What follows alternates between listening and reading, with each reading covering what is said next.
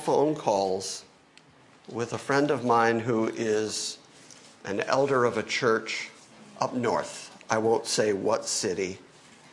But as he talked to me about the church that he's in, the troubles they're having, the politics, the infighting, the difficulties, I was one more time reminded how very, very, very fortunate I am mm. and how blessed we are as a church body. We're a small church. For 14 years, we've been a small church. What we do is remarkable for a small church because of the outreach via the internet and all the internet folk who are part of our extended congregation that allow us to do the things that we do. But here at GCA, it's a very straightforward, very simple structure. The way the leadership is structured is very straightforward and uncomplicated, very biblical.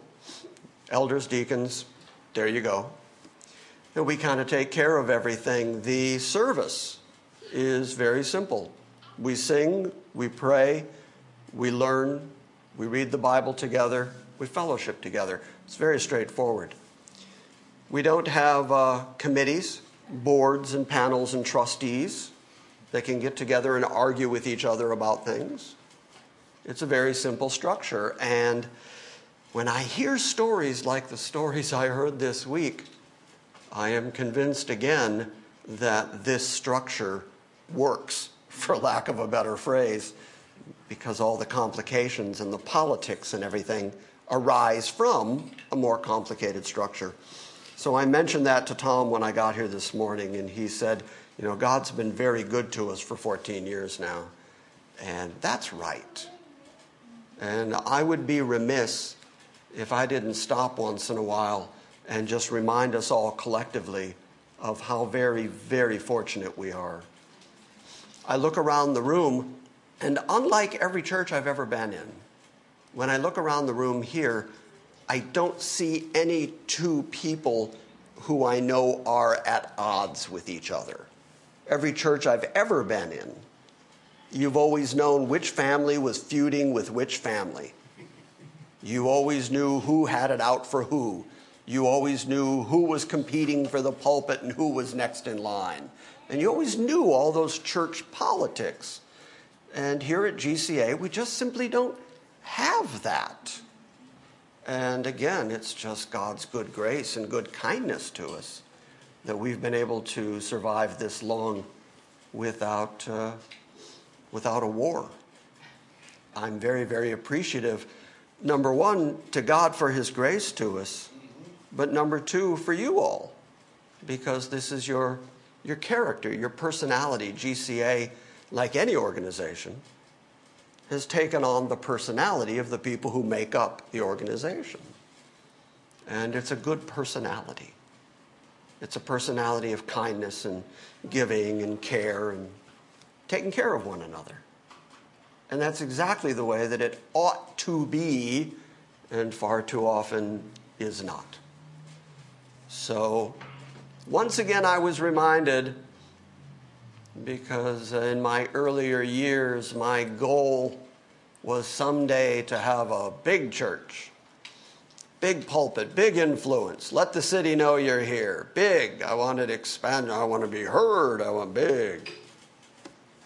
No, this is good. This works for me. I'm happy here. And as long as God gives me breath, this is where I want to be. The only thing I will trade for GCA is heaven. And as soon as He gives me that option, I'm taking it. Love you all. Bye bye. but I got to go. Turn to Matthew chapter 16.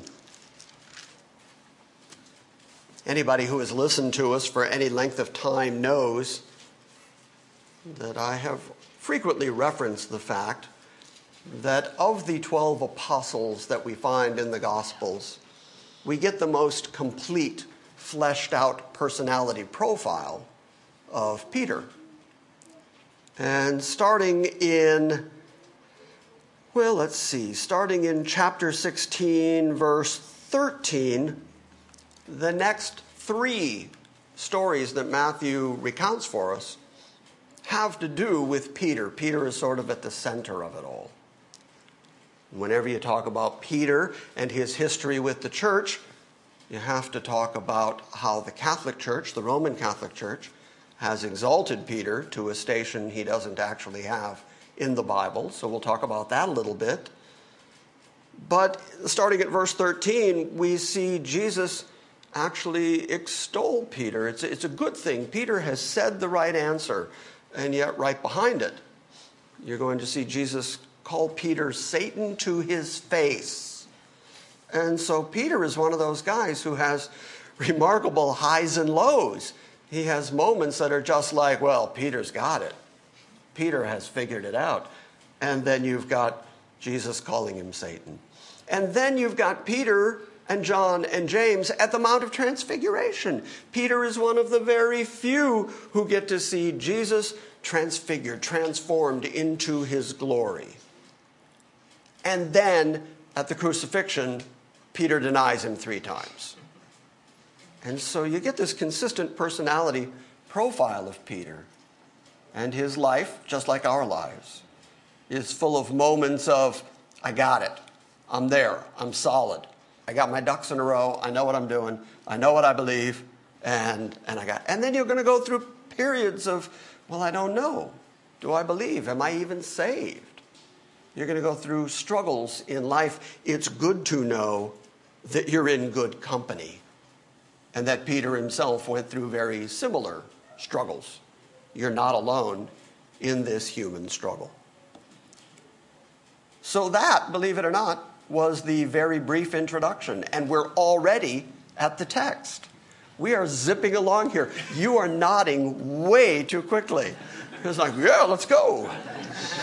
We're in shock. we can't handle it. Can't handle it. It's also the first Sunday of football season, regular season, and so I know. I know, I know. There's a there's a certain anticipation in the room. And then that explains the profile. I, I deal with this every year right around this time where people are like, Love you, Jim. Message, message. Noon's coming. Let's go. It's kickoff. Three o'clock. Titans are at 3 o'clock. First game of the day is at noon. That won't make it to the internet, by the way. That might. We'll see. Matthew chapter 16, starting at verse 13. Now, when Jesus came into the district of Caesarea Philippi, this is not Philippi where Paul went and wrote. That is in a different area that is known as Macedonia up north. This is actually an area that is on the very outskirts of Israel, the northern part of Israel. That area of Caesarea is named after, no surprise, Caesar. Because if you rule an area, you start sticking your name on it. And Philippi is named after Philip of Macedon. And then you get up to an area that Paul went to called Macedonia, and you find Philippi again. So Philip went around naming things after himself quite a bit. So that's why you have a couple of Philippi's here. But it shows again that Jesus After going into the area of Tyre and Sidon and going into the wilderness where he fed the 4,000, it shows that he is purposefully not going south into Judea. He's not going into Jerusalem. And in fact, he's going to predict and tell his apostles that when he does go to Jerusalem that he's going to be handed over, that he's going to be killed. And so he's actually staying away on purpose because he is on a time schedule. There is a particular year, a particular Passover when he does finally go to Jerusalem and turn himself over because it is finally his time. But until it's his time, you find him up there in the northern area and on the outskirts, sort of avoiding Judea. So we're told specifically that he came to the district of Caesarea Philippi. And he began asking his disciples, saying, Who do people say that the Son of Man is? Now, first off, the fact that he used that phrase, Son of Man, is really important. Because remember their scripture, they don't have the New Testament. Their scripture is only what we would call the Old Testament. And in the book of Daniel, one of the most important names that the Messiah is given is that he is called the Son of Man. In one of the visions Daniel has, there is one like the Son of Man. Showing that the Messiah, though he is God, is going to also be man. He is going to take on a human form. And so that predictive element in the Old Testament prophecies is played out in the fact that Jesus of Nazareth was born to a woman and is actually a man, and yet is demonstrating time and time again that he is God incarnate. And that is one of the reasons that the Jews are so angry at him and want to kill him, is that he does make himself equal with God, which they considered blasphemy. And so when he asks them, he doesn't say, Who do people say that I, Jesus of Nazareth, am. He uses that particular name, that particular nomenclature that reaches back to the prophetic element that the Messiah was going to be also a man. And so he says, Who do people say that the Son of Man is? And they said, Some say John the Baptist. Remember, John the Baptist had been beheaded, he was dead. It's a tough one to believe that anybody would say that, but we do read that Herod, when he heard about Jesus, said, It's John the Baptist risen from the grave. Others say you're Elijah. Well, the Old Testament closes. The last section of Micah, the last book in the Old Testament, says that before the great and terrible day of the Lord, God was going to send Elijah. So there is this Elijah expectation in Israel. So this one kind of makes sense. I can see that. Okay, you're Elijah. We're not going to admit that you're Messiah, but you might be a forerunner of the Messiah. You're Elijah. Still, others say Jeremiah or one of the prophets. The reason they would say Jeremiah is that in the way that the Old Testament was bundled in the Jewish scripture, the prophets were bundled separate from the writings and the poetry and separate from the books of Moses, the first five books, the Pentateuch. And the first of the major prophets was Jeremiah. And so sometimes they would use Jeremiah as the generic term for the prophets. And that's what's happening here. Some say that you're Jeremiah or one of the prophets. They don't mean specifically you're necessarily Jeremiah himself, but you're clearly one of the succession of prophets. Which again makes sense because when Jesus came on the planet, there hadn't been a prophet in Israel for 400 years. God had been silent during what we call the intertestamental period. So again, there's this fervent expectation. When will God send another prophet to Israel and tell us what to do and what our future is going to be? So Jesus might very well be satisfying that category. The one thing that they haven't answered here is people say you're the Christ. What they've said is, well, they've got a lot of opinions about you. And they might say you're John the Baptist. They might say that you're Jeremiah or a prophet. They might even go so far as to say that you're Elijah. What they're not saying is that you're the Christ. That's what's missing in that answer.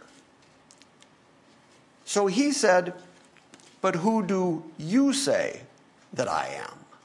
Now he's asking the 12. You've seen me. You've heard my teaching. You've been with me for several years now. What do you think? And it's Peter in particular, verse 16. And Simon Peter answered and said, You are the Christ. Christos is the Greek word that is just the parallel to you are Mashiach in the Hebrew language. You are the Messiah. You are the Christ. It's the same idea, same concept. You're the one sent from God who is going to be the deliverer of Israel. You're the anointed one, the specific one sent by God to solve our difficulties with God. You are the Christ, and on top of that, you are the Son of the living God. Okay, now at this moment, Jesus is going to say, right answer. Ding, ding, ding. That's exactly right. That is who I am. But then Jesus does something really, really interesting, which is that he tells Peter, there's no way you could have figured that out yourself. If you know that about me, if you understand that about me, it's because my Father gave you the ability to understand who I am. Jesus would not allow Peter even the momentary instant of believing that he figured that out on himself, that he observed, that he watched, that he saw the miracles, that he compared it to the scripture, that he came to the conclusion that Jesus is in fact the Christ, the Son of the living God. Jesus would not allow him even the moment of thinking that it was his intelligence or his observation that came to that conclusion. So, first he says, Blessed are you, Simon Barjona. That's a good thing. You're blessed. Jesus himself has pronounced that you are blessed, blessed from God. But then he says, because flesh and blood did not reveal this to you. Okay, that means all flesh, all blood. He didn't just say your flesh and your blood. No flesh and blood, no human being revealed this to you. It's not you, it's not any of the rest of the 12, it's not any teacher in Israel. Nobody revealed this to you through words, through logic, through theology. The only reason you know it, second half of the sentence, flesh and blood did not reveal it to you, but my Father who is in heaven. The only reason you know who I am, the only reason that you recognize me to be the Christ, the Son of the living God, is because God Himself has blessed you with the capability to understand it.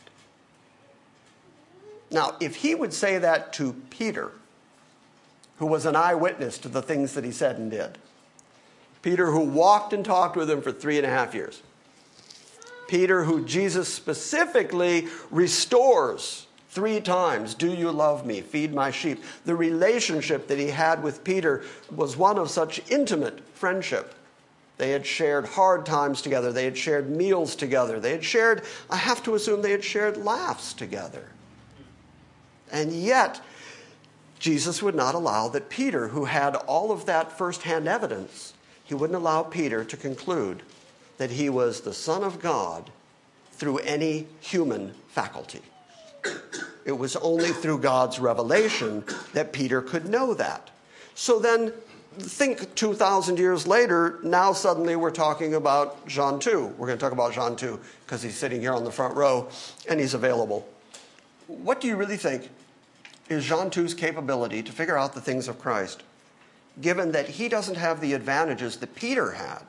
He doesn't have the firsthand witness. He hasn't seen the miracles. He hasn't heard Jesus himself speaking of heaven like it was his living room.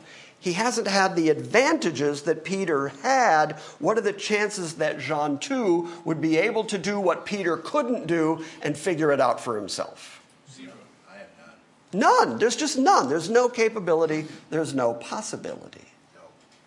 And yet, you sit here week after week giving testimony to the fact that you believe that Jesus of Nazareth is the Christ, the Son of the living God.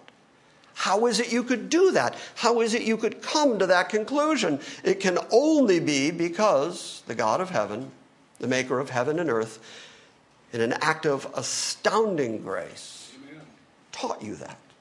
Opened your mind and heart to that. opened your ears, opened your eyes, gave you the ability to read, hear, and understand, and then by his Holy Spirit gave you faith as a gift so that you would repent of yourself and your works and turn to Christ and fully throw yourself on the finished work of Christ as your only hope of redemption and eternity in God's presence. There's no other explanation for it. Look at the theology that Jesus is developing here. He is pulling the rug out from under all human capability. When it comes to your relationship with Christ and your understanding of who Christ is, Jesus will not allow you even the briefest moment to think that it's you doing it. You don't have the ability, you don't have the capability. Walk outside and see how long it'll take you to find an unbelieving heathen.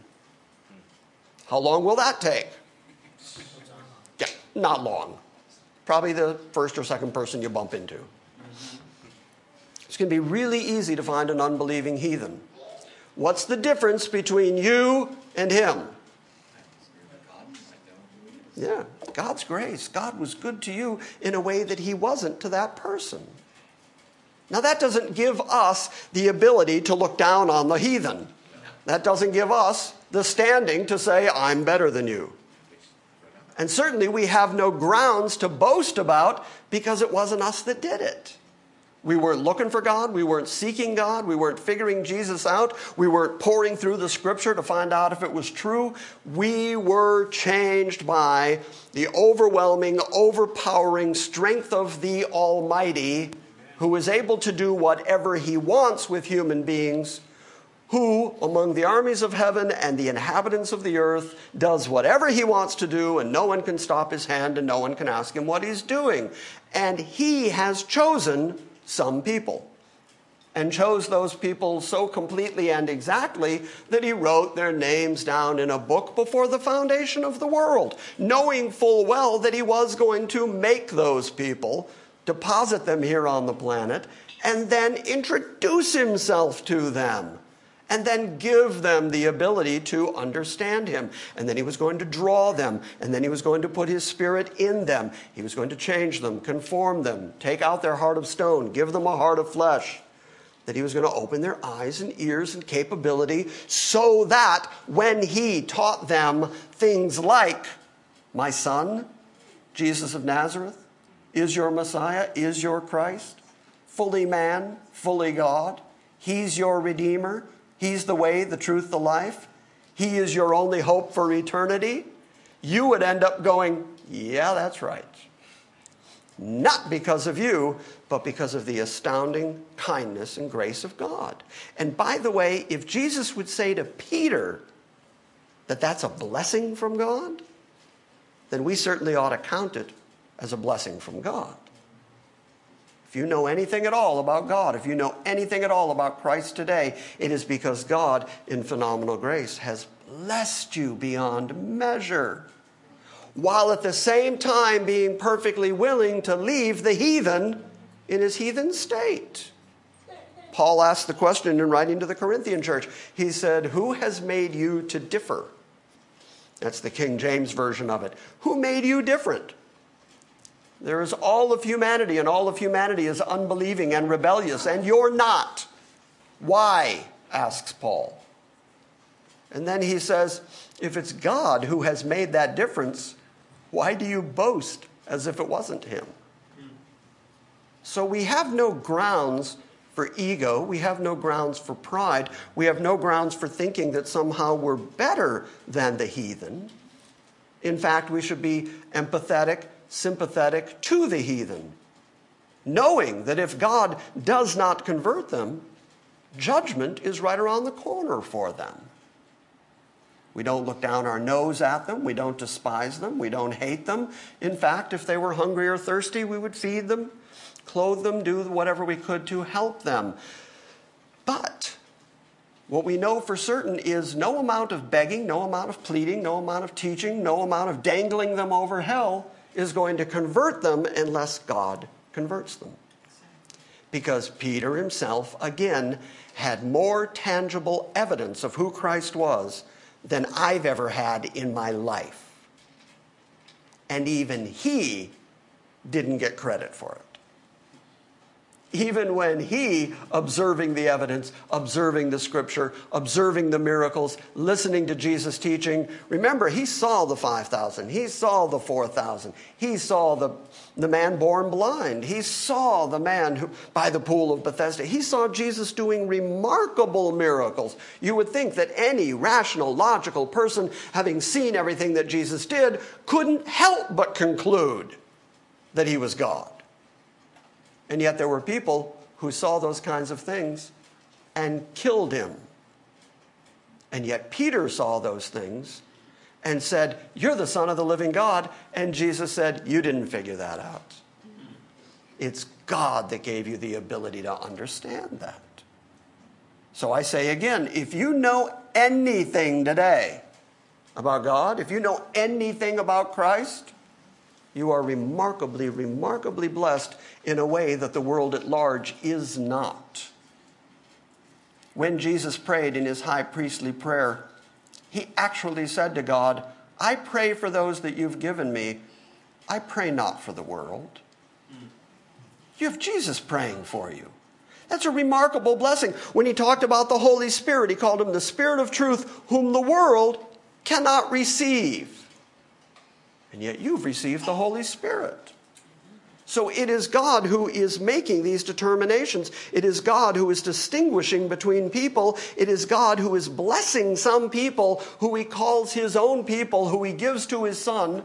We become the body of Christ, the bride of Christ. And then there is the world, the generalized world. And the world cannot receive the Holy Spirit in his high priestly intervention prayer, Christ did not pray for them, and they're going to die and they're going to be rightly and justly judged. And you're not, because you're that blessed. And you want to see how sinful we are? Despite the fact that you've agreed with everything I just said, you'll go back into your life and forget that. And you'll go back into your life and. Uh, Start thinking you're part of the world. And act like part of the world. You'll go back to your life and you'll forget to be grateful every second that you're living and breathing because the God who made heaven and earth has been this kind to you. I mean, if you really got a hold of this, if you really understood this, if you really saw how good God has been to you, would you ever, ever stop saying thank you? I think if you had a glimpse, if you had even a sense of what the judgment of God is like, and the Bible describes it in no uncertain terms, speaking of worms and speaking of fire and speaking of outer darkness and lake of fire and smoke of their torment rises forever and ever. I think smoke of their torment is a phrase that ought to make you shudder. The fact that God is willing to do that, that He is willing to judge, that He's willing to defend His own holiness and His own righteousness, the fact that He's willing to be like that and He's not going to do that to you. How do you ever stop saying thank you? How do you ever stop worshiping Him? How do you ever stop glorifying His name? How do you prioritize other things over Him? How is he not constantly the primary thing in your life? But we'll go back to our lives. We'll go back to our stuff. We'll get busy. Well, I think in some ways, again, it's reassuring to know that Peter is Peter. After having stated this, after Jesus extolling him and saying, You've been blessed by God and flesh and blood didn't tell you this, you would think that Peter would go through the rest of his time with Jesus having gotten it now, I got it, I got it. I am connected. I am hanging. I've got it. But the story doesn't stop there. Verse 18 And I also say to you that you are Peter, and upon this rock I will build my church, and the gates of Hades or the gates of hell will not overpower it, says the NASB, the King James, and the gates of hell will not prevail against it. Now, this is a key verse for the Roman Catholic Church. because they argue that what Jesus just said is, You're Peter, and on the rock of Peter, I will build my church. Which is why, if you go to the Vatican and you go to St. Peter's Basilica, there is a statue that is supposedly Peter. It is not Peter, it is Jupiter. And he has a halo around his head. And the toes of the statue are wearing down because of the number of people who have kissed the feet of the statue. So basically, they're just worshiping another god without even knowing it. They're worshiping another god. But by the way, even if the original artist who created the statue meant to create Peter, should people be kissing Peter's feet? No way. No, exactly. That is still idolatry no matter what. And after all the commands, especially the Old Testament commands against worshiping idols, the second commandment is you won't make any graven image that you would bow yourself down before it and worship it. And they're doing exactly that. And they call it Peter because of this verse. Now, listen to Jesus' description in verse 19 because the Roman Catholic Church believes that Jesus gives this authority to Peter, and then through apostolic succession, this authority given to Peter is passed down to the priests, the cardinals, and the pope via Peter. Jesus says, I will give you the keys of the kingdom of heaven, and whatever you shall bind on earth shall be bound in heaven and whatever you shall loose on earth shall be loosed in heaven. That's the way it reads in the English language. So the assumption is that what Jesus told Peter is whatever you decide is what we're going to go with. If you bind something, then it's going to be bound in heaven. If you loose something, well, then it's going to be loosed in heaven. And so the assumption is that the Catholic Church has the right to forgive sin or to bind sin. It's really up to them. If you come and do what they say to do, then they can not only forgive your sin, but they can even get people out of purgatory for you because they believe that they have that kind of authority. When you look at the text, that's not what it says. Let's start with the name Peter. There are actually two different words that are being used here both the Greek petros, which means a stone or a pebble, and then the word petra, which means large rock. Jesus did not equate Peter with the rock. He said, Your name is pebble, little rock, little stone. On this Petra, large stone, I'll build my church. Because he used a different word, he couldn't be referring to Peter. So, what is the large stone he was referring to? You are the Christ, the Son of the living God. And he says, On that rock, I'm going to build my ecclesia, my church, my outcalled. I've told you many times that the, the English word church is the Greek word ecclesia. Even the English word church reaches all the way back to the kuriakon, those that belong to the kurios, those that belong to Christ. So when you say the word church, you're still speaking not of a building or an organization or a denomination. You're speaking of the people who belong to the Lord, the kuriakon, who belong to the kurios. But ecclesia, ek, out, klasis, called, and so it means the out called. Ecclesia has the intimation of being individuals, and so it's outcalled ones, out called people. So you're being called out of the world to come be part of Jesus's specific group of outcalled people. And that's what he's calling his church. Now, it was very common for people to call together a group. Anybody could call together any kind of group, and in the Greek language, that was still an ecclesia. You could go through the streets and say, Today at noon, I'm going to be in the town square and I have an announcement to make. And you could cry out in the street that that's what you were doing. At noon, a gathering would gather together, and that was called an ecclesia. That was an outcalled gathering. You went about calling them, gathering them. They got together, and that was your ecclesia. So there's all these groups, there's all these gatherings, Jesus said, I will build my specific, I'll build my ecclesia. Unlike the rest of them, it's my specific outcalled group, my church. By the way, the best translation of the word ecclesia is the word assembly, which is why all those years ago we decided to be Grace Christian Assembly instead of Grace Christian Church without thinking about the fact that that was going to make people think that we were an Assembly of God church. And for our first several years of existence, we would have tongue talkers wander in here thinking that we were an Assembly of God church. And you can just imagine their disappointment and chagrin when they found out that they were in a room full of Calvinists. They, they were usually quite surprised. The people who've been around for a long time remember the one guy who stood up, cursed us all to hell, and stormed out. Oh, yes. Oh, it was a lovely morning. Yeah. It wasn't pretty.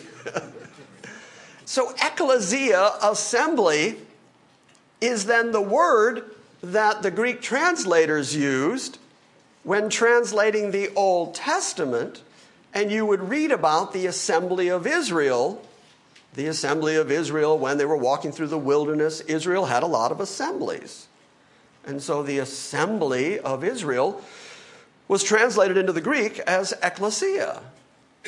And then in some translations of the Old Testament that came from that Greek version of the Old Testament, you end up with Israel in the Old Testament being translated as church. And then there's confusion, especially if you are covenantal and you believe that Israel is the church in the Old Testament and the church is the Israel of the New Testament. You would point to those translations and say, see, even here, Israel is referred to as the church. And it happens in the New Testament, where the assembly in the wilderness, the ecclesia in the wilderness, is translated sometimes the church in the wilderness. And people say, see, there's my New Testament evidence that in fact Israel is called the church. But you have to understand the process of translation to realize how it ended up there. The Bible itself never confuses the two categories, Israel and the church. Okay, so what Jesus actually said to Peter is, You'll be called little stone, little rock, pebble. That's what Petros, diminutive, means. But on this Petra, on this large rock, I will build my ecclesia. And unlike every other outcalled group or ecclesia, the gates of Hades, the gates of hell, will not prevail against my group. So much so that when he died, he went to the heart of the earth. He went to Abraham's bosom, the place that the Greeks referred to as Hades, the underworld. And while he was there, he took captivity captive and brought them with him when he left, because the gates of hell could not keep, contain, or prevail against the outcalling of Christ. He could outcall people here on the planet, and he could go get his people under the planet. And someday, he's going to come snatch his people off the planet. Because when he calls, his people come. And it doesn't matter where they are, it doesn't matter where he finds them. By the way, if he could call people out of Hades, he can call people out of Smyrna. I did not just equate hell and Smyrna. Don't you nod at me, Tyler. My point is if he wants to get you, he's going to get you. If you belong to him, he's going to come get you.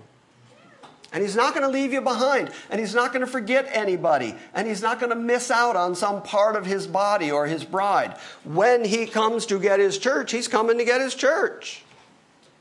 And when he calls you out of your darkness into his light, you're going to move from your darkness into his light. Because he has that kind of authority. So now let's talk about this keys thing. I'll give you the keys to the kingdom of heaven. By the way, you will notice in the Gospels, there is no point at which you hear Jesus say, Here, Peter, here are those keys I talked about. There is no designation on Jesus' part of Peter as the leader of the future church. I will give you the keys of the kingdom. Now, we've got to talk about Greek tenses again.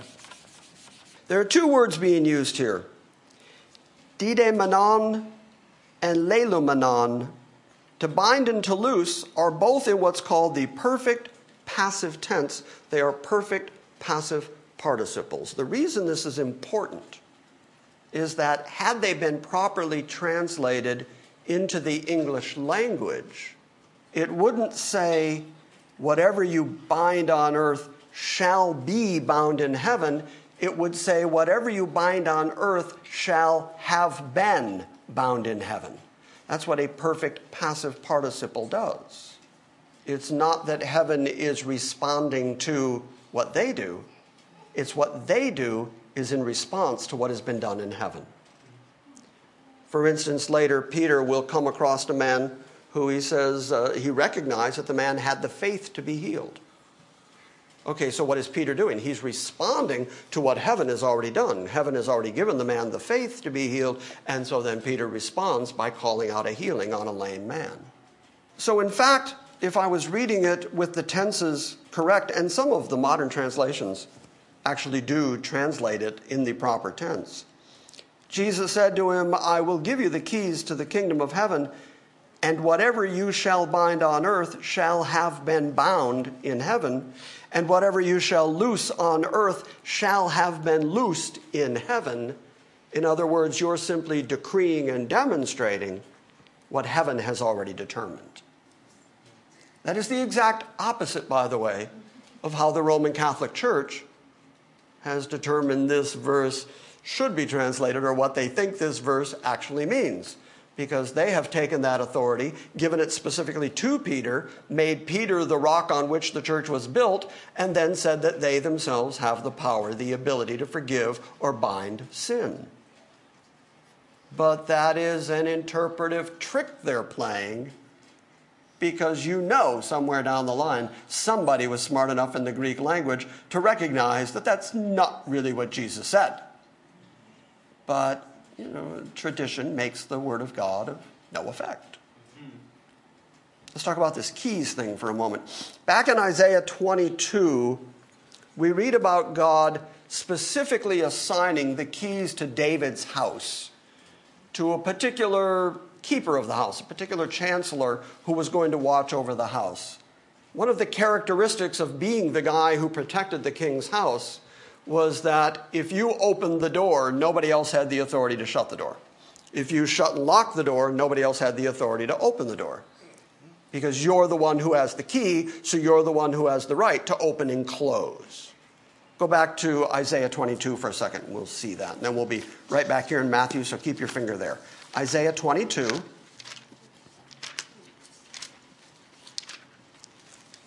Isaiah 22 22. Actually, we'll start in verse 20. Then it will come about in that day that I will summon my servant Eliakim, the son of Hilkiah. I will clothe him with your tunic and tie your sash securely about him, and I will entrust him with the authority, and he will become a father to the inhabitants of Jerusalem and to the house of Judah. And then I will set the key of the house of David on his shoulder and when he opens, no one will shut. And when he shuts, no one will open. So Jesus is picking up that sort of language here when he says, I'll give you the keys of heaven, and whatever you shall bind stays bound because it was bound in heaven. Whatever you loose stays loosed because it was loosed in heaven. But then turn over to uh, John 20, verse 23 for a moment. John 20, 23.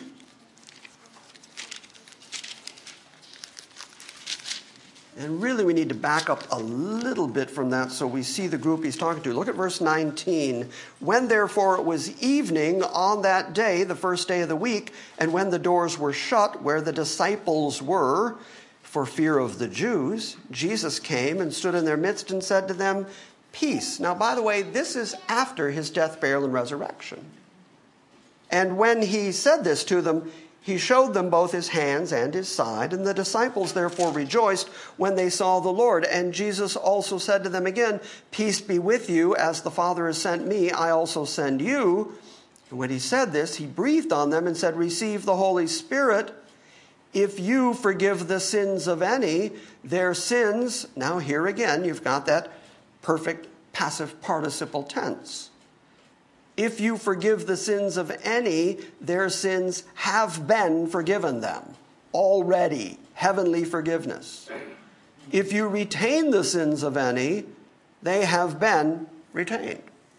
So now, if Jesus speaking to Peter back in Matthew 16, was Jesus saying, You, Peter, are the rock, and so I'm going to give the keys of heaven to you specifically, and because it belongs to you specifically, you have the power and authority to forgive or bind sin. After his resurrection, he's here talking to all of them and saying they have that same power and same authority. So, where again is the primacy of Peter? No, it doesn't exist biblically. You get my point? Last place, Revelation 1. Turn there. Book of Revelation, chapter 1, John sees Christ in his glory, in his splendor. The book Revelation, uh, the word Revelation, is apocalypsis, which means an unveiling, an uncovering. The book of Revelation is not a revelation of the end times as much as it is the revelation of Jesus Christ in his final glory, in his final kingdom, in his full authority. So let's start in chapter 1, verse 18. John is on the Isle of Patmos. Let's go ahead and read this just because it's such a wonderful description. Starting in verse 9 I, John, your brother and fellow partaker in the tribulation and kingdom and perseverance which are in Jesus, was on the isle called Patmos because of the word of God and the testimony of Jesus. I was in the Spirit on the Lord's day and I heard behind me a voice like the sound of a trumpet saying, Write in a book what you see, and send it to the seven churches to Ephesus, and to Smyrna, and to Pergamum, and to Thyatira, and to Sardis, and to Philadelphia, and to Laodicea. And I turned to see the voice that was speaking with me, and having turned, I saw seven golden lampstands. And in the middle of the lampstands, one like a son of man. See that nomenclature again? There's that son of man language. And he was clothed in a robe reaching to his feet, and he was girded across his breast with a golden girdle. And his head and his hair were white like white wool, like snow, and his eyes were like a flame of fire. And his feet were like burnished bronze when it is caused to glow in the furnace and his voice was like the sound of many waters, and in his right hand he held seven stars.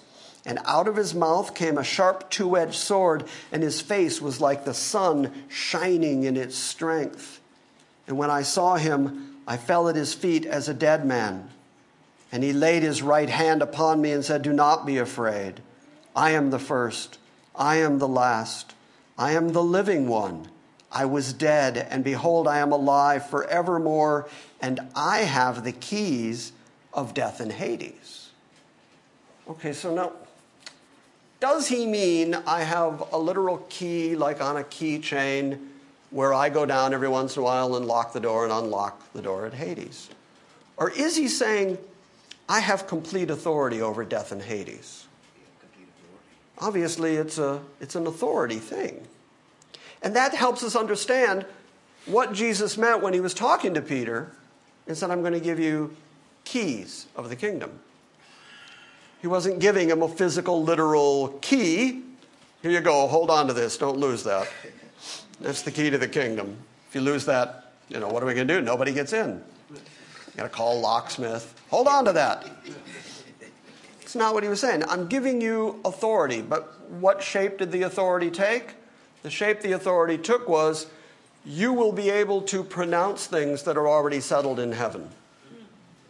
You're going to have a heavenly insight where you're going to be able to loose and bind here on earth the things that heaven has determined to loose and bind. One last verse, also in Revelation. Turn to Revelation 3.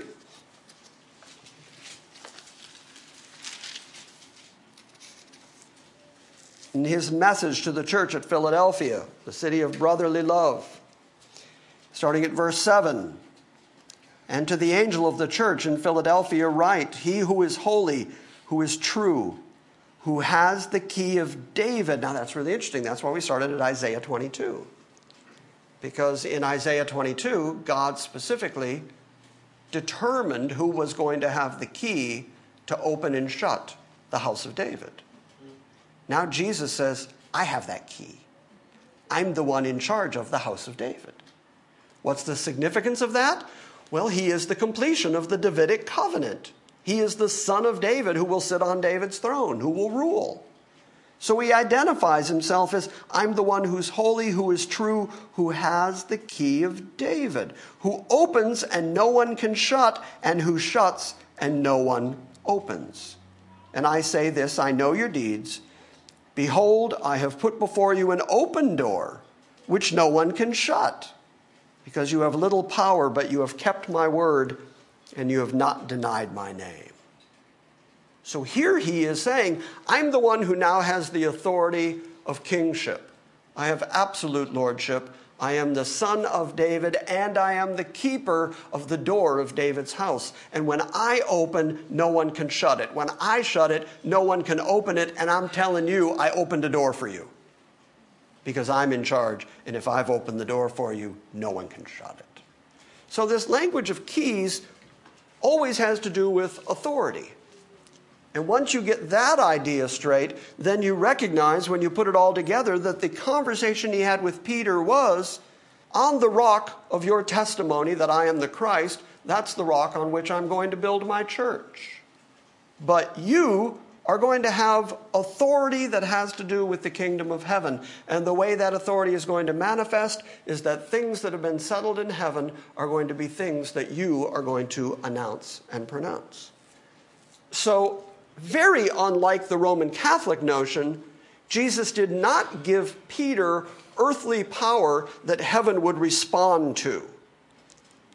What he did say is, you're going to have an understanding and an authority here on earth that is a heavenly authority given to you. But notice later when he returned and spoke to all of his disciples, he gave them all that authority. So again, you don't see the primacy of Peter in the church in the Gospels. So that kind of undermines the whole Roman Catholic structure. But it is what the Bible says. And then he warned his disciples, Matthew 16 20, that they should tell no one that he was the Christ. He has confirmed it. I am the Christ. You got it. Human beings didn't tell you that. My Father who's in heaven told you that. Now, don't tell anybody else. Why? Because once it is openly announced that he is the Christ, the very next thing that happens is the crucifixion. Which is why within a week he goes from the triumphal entry into Jerusalem on a donkey that has never been ridden before, while people throw their cloaks and palm branches in the street and cry out, Hosanna to the Son of David. There's that David connection again. They recognize him as David's greater son. They recognize him as the King of Israel. That is his inauguration parade as he rides in triumphantly into Jerusalem, and right behind it, within a week, he's dead. And he knows that. He knows the series of events. First, he has to be recognized as their king. When he dies, Pilate actually writes above him and nails it onto his cross, King of the Jews, in three languages, so that everybody knows that's who's hanging there. All of this has to be done, and it has to be done in succession, and it has to be done on time. And so he says, I am the Christ. You're absolutely right. Good profession, Peter. Don't tell anybody. Not yet. Once he rises, He says, Now go out and tell all nations, tell every living creature, baptize them in the name of the Father and the Son and the Holy Spirit. I'm right up there with the Father. Go out and baptize in my name now. But before the cross, he was in control of how his reputation and how his fame spread because he was on a schedule and he had to die on that particular Passover. But he's in complete control. So then, starting at verse 21, he tells them that. He tells them that he's going to go to Jerusalem and he's going to be turned over and he's going to be killed. And you would think that after Peter's great moment that he just had, you would think that Peter would be the first one to say, Right, that's what the scripture says. Right, you're just telling us what the prophets have already predicted. Because remember, after his death, burial, and resurrection, when he's walking on the Emmaus Road with a couple of his disciples, it says that starting at Moses and the prophets, he revealed to them all the scripture that had to do with him. So here he is saying, Now I'm going to tell you what's about to happen. And they should have said, and Peter in particular should have said, Right, that's the scripture. What does Peter say? Something so wrong that Jesus calls him Satan to his face. From that time, Jesus began to show his disciples that he must go to Jerusalem and suffer many things from the elders and the chief priests and the scribes and be killed and be raised up the third day. That's the essence of the gospel. He has just told them the essentials of the gospel story. I am the Christ, you're right. I am the Son of the living God, that's right. I'm going to go to Jerusalem. I'm going to be tortured, I'm going to be beaten, I'm going to be killed. In three days, I'll be back. Wouldn't you think then that when he raised three days after, that the 11 remaining would have been standing there going, Yep, we knew it. There you are, just like you said. What did they do? They ran, they scattered, they tried to save their own skin. Peter denies him three times, swearing like a fisherman, I don't know him. And Jesus predicted that's what they would do. When he died, everybody abandoned him because the work he had to accomplish, he had to accomplish alone. Nobody else could take credit. Nobody else could say, I was in on it. Nobody else could say, had it figured out, got it. John would tell us that the reason they didn't get it, the reason they didn't understand it, is that the Holy Spirit hadn't come yet. And that when the Spirit came, the Spirit did exactly what Jesus said He would do. He reminded them of everything that Jesus said and taught. Up until then, they just didn't get it. Why? Because they couldn't get it. Hmm. Because natural men, even with every single advantage, even with seeing Jesus personally, walk, talk, and speak.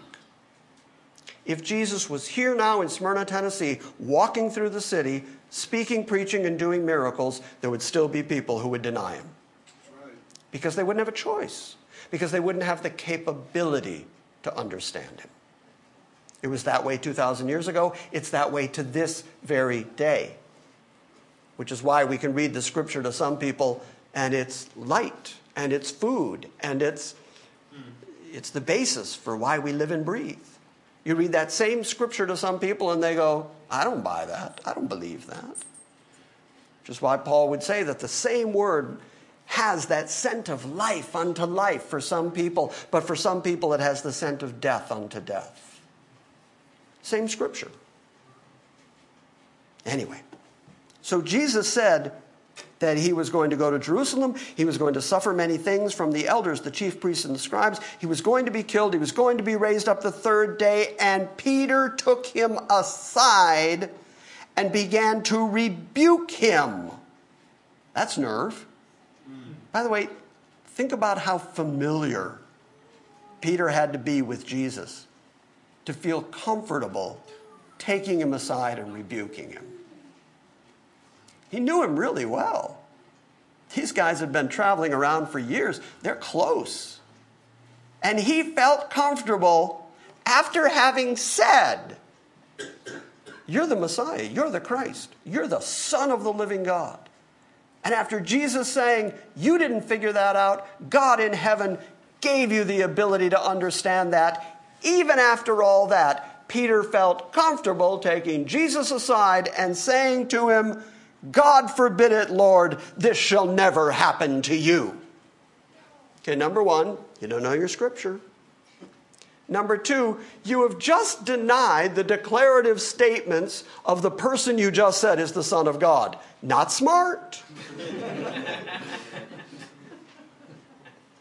and Jesus, meek and mild Jesus, kind and loving Jesus, turns to him and uses a phrase that the last time you find the phrase, Jesus used during his temptation after his baptism 40 days in the wilderness.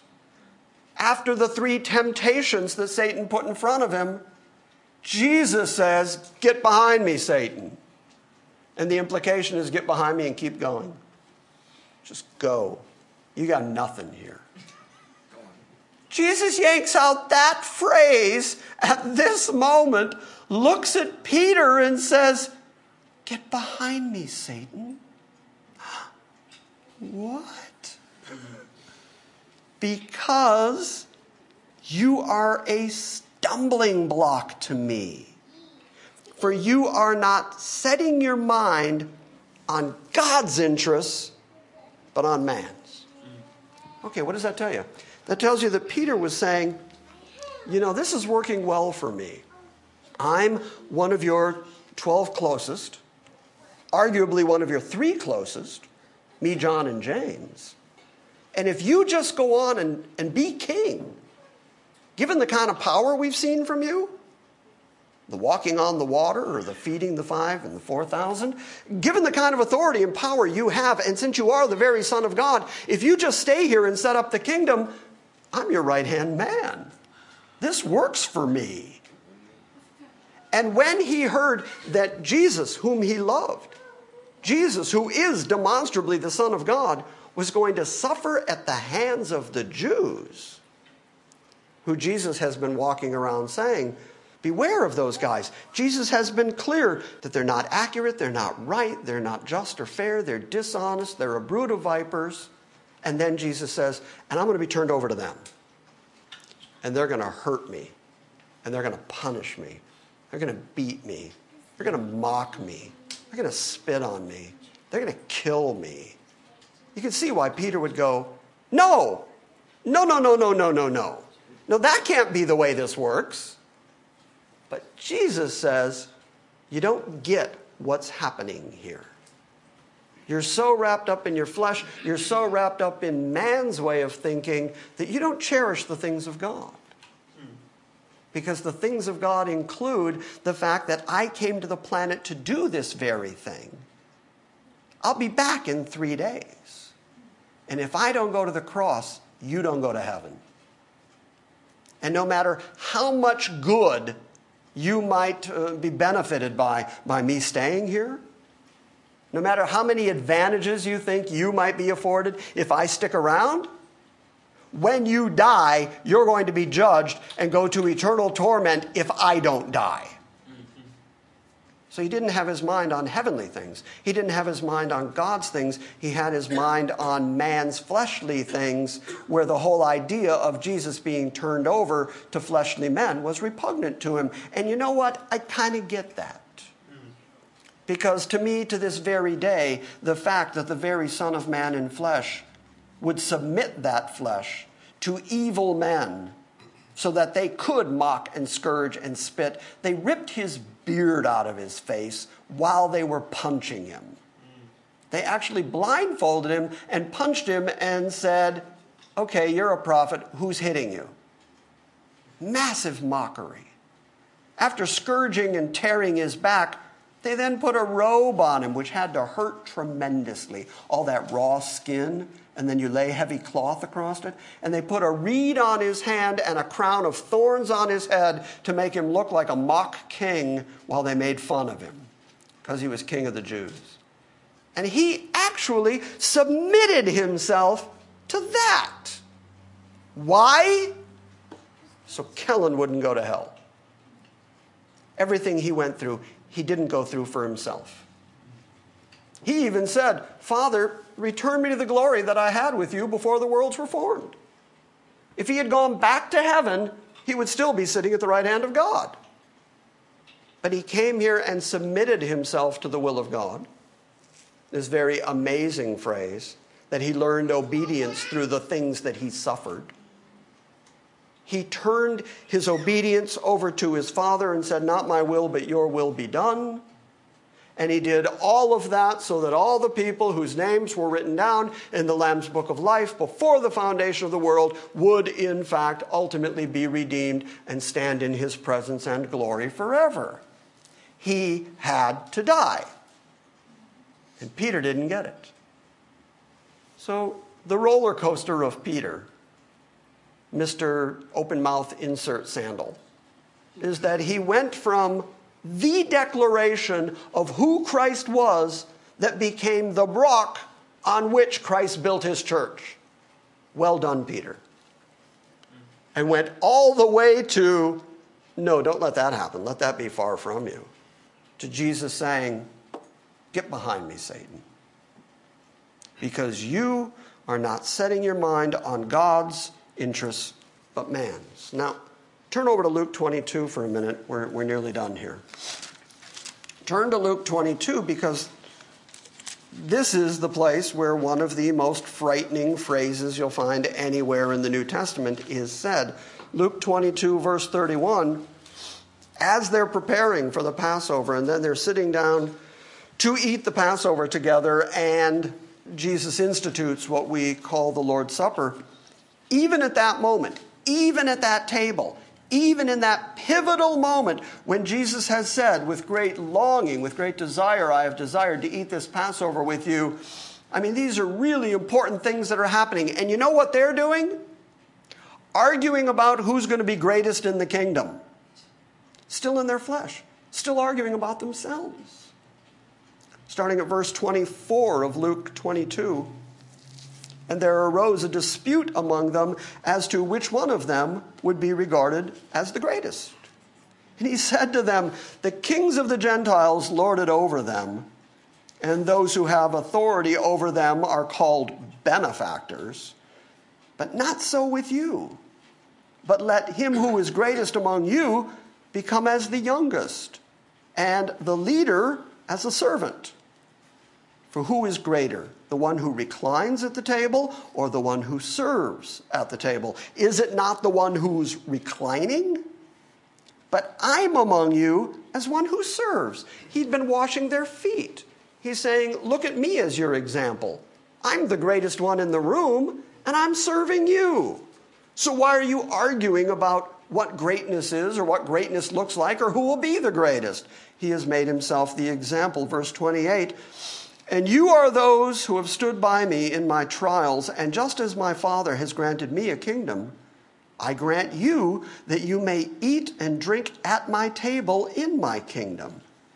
And you will sit on thrones judging the 12 tribes of Israel.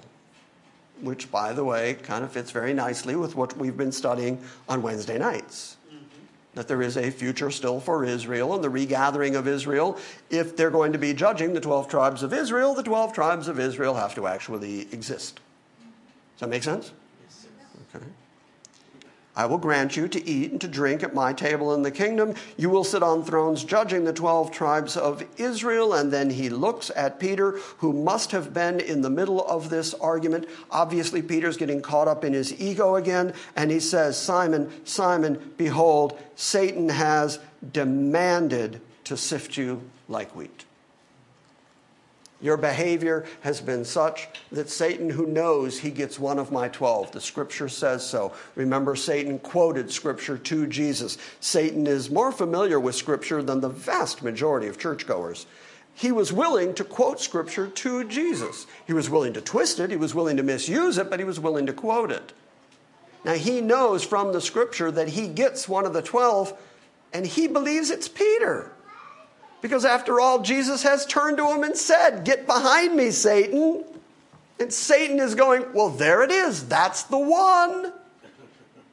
Can you imagine how sobering it is that Jesus looked Peter in the eye and said, Satan and I had a conversation. He brought you up. He thinks you're the one.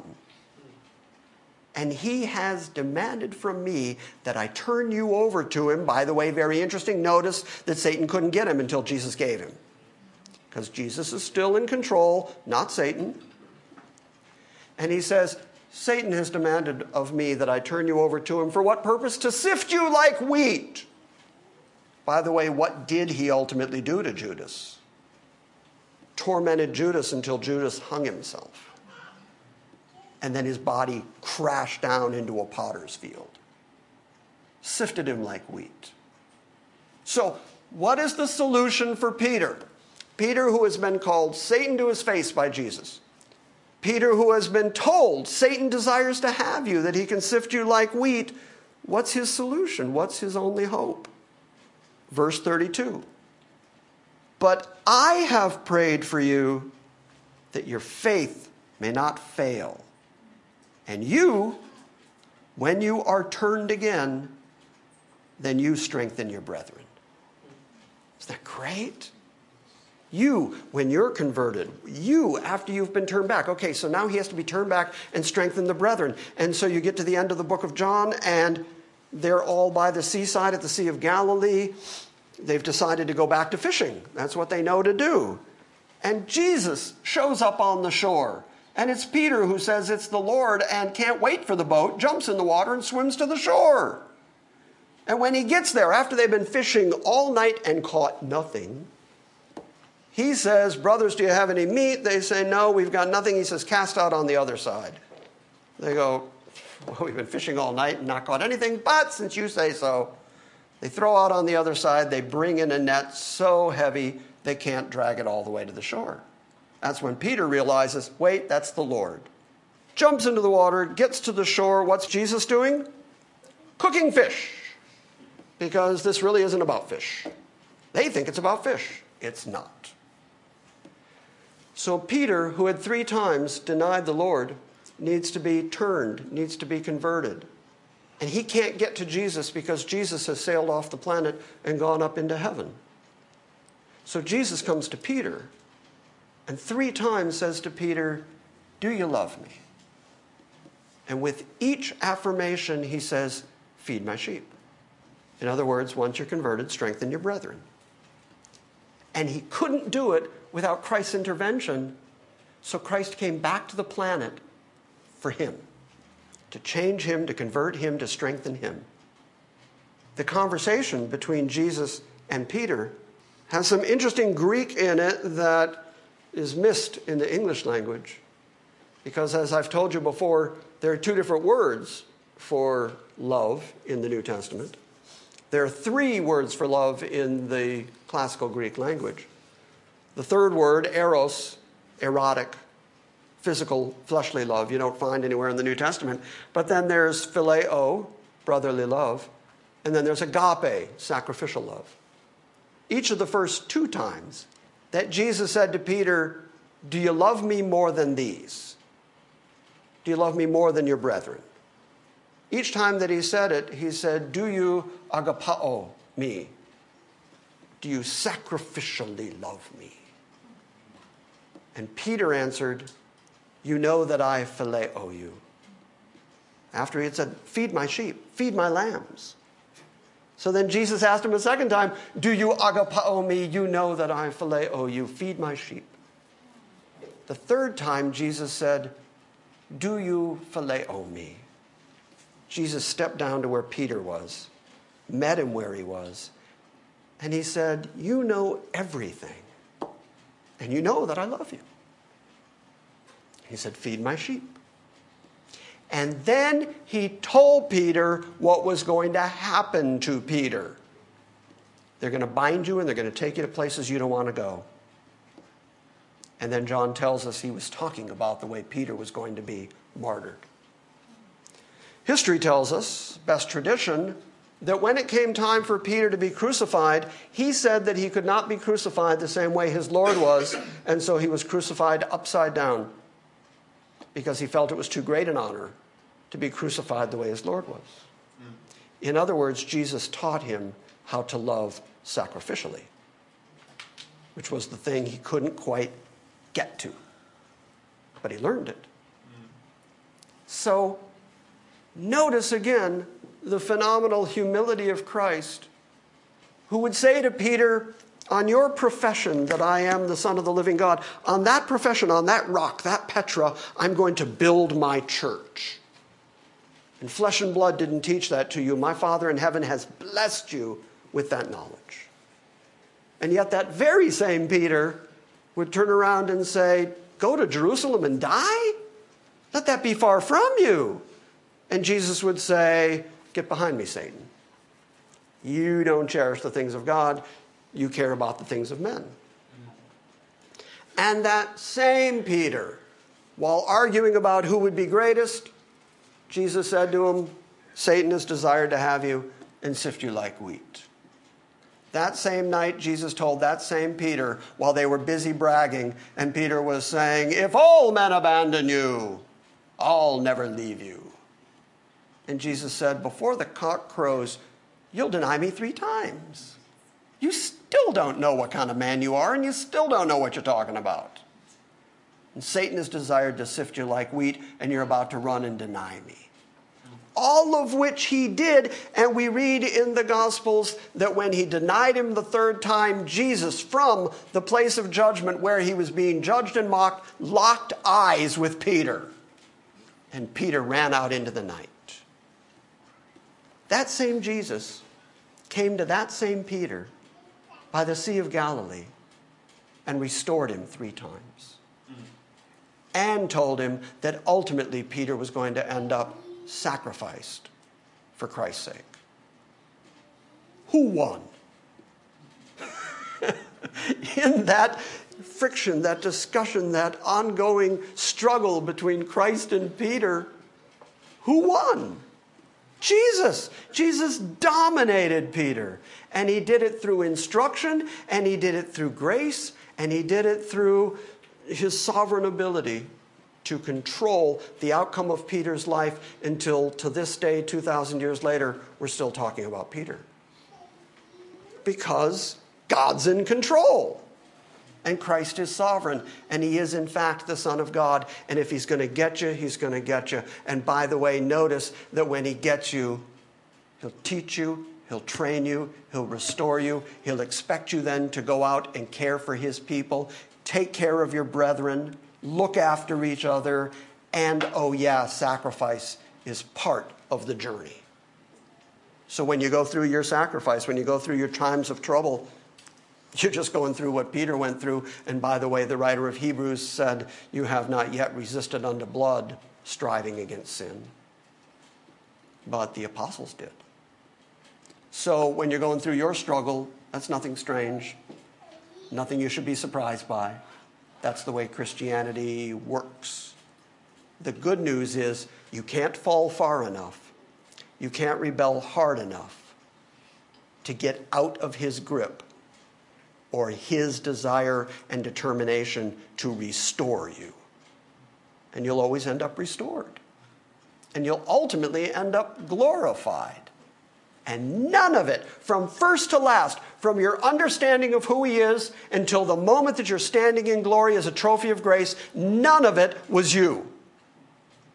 It was all Him. He did it all, beginning to end, first to last. And that's the Peter story. Thank you for listening to this Sunday morning message from Grace Christian Assembly. Please visit our website at salvationbygrace.org and join us next time as we gather around the Word and study God's sovereign grace.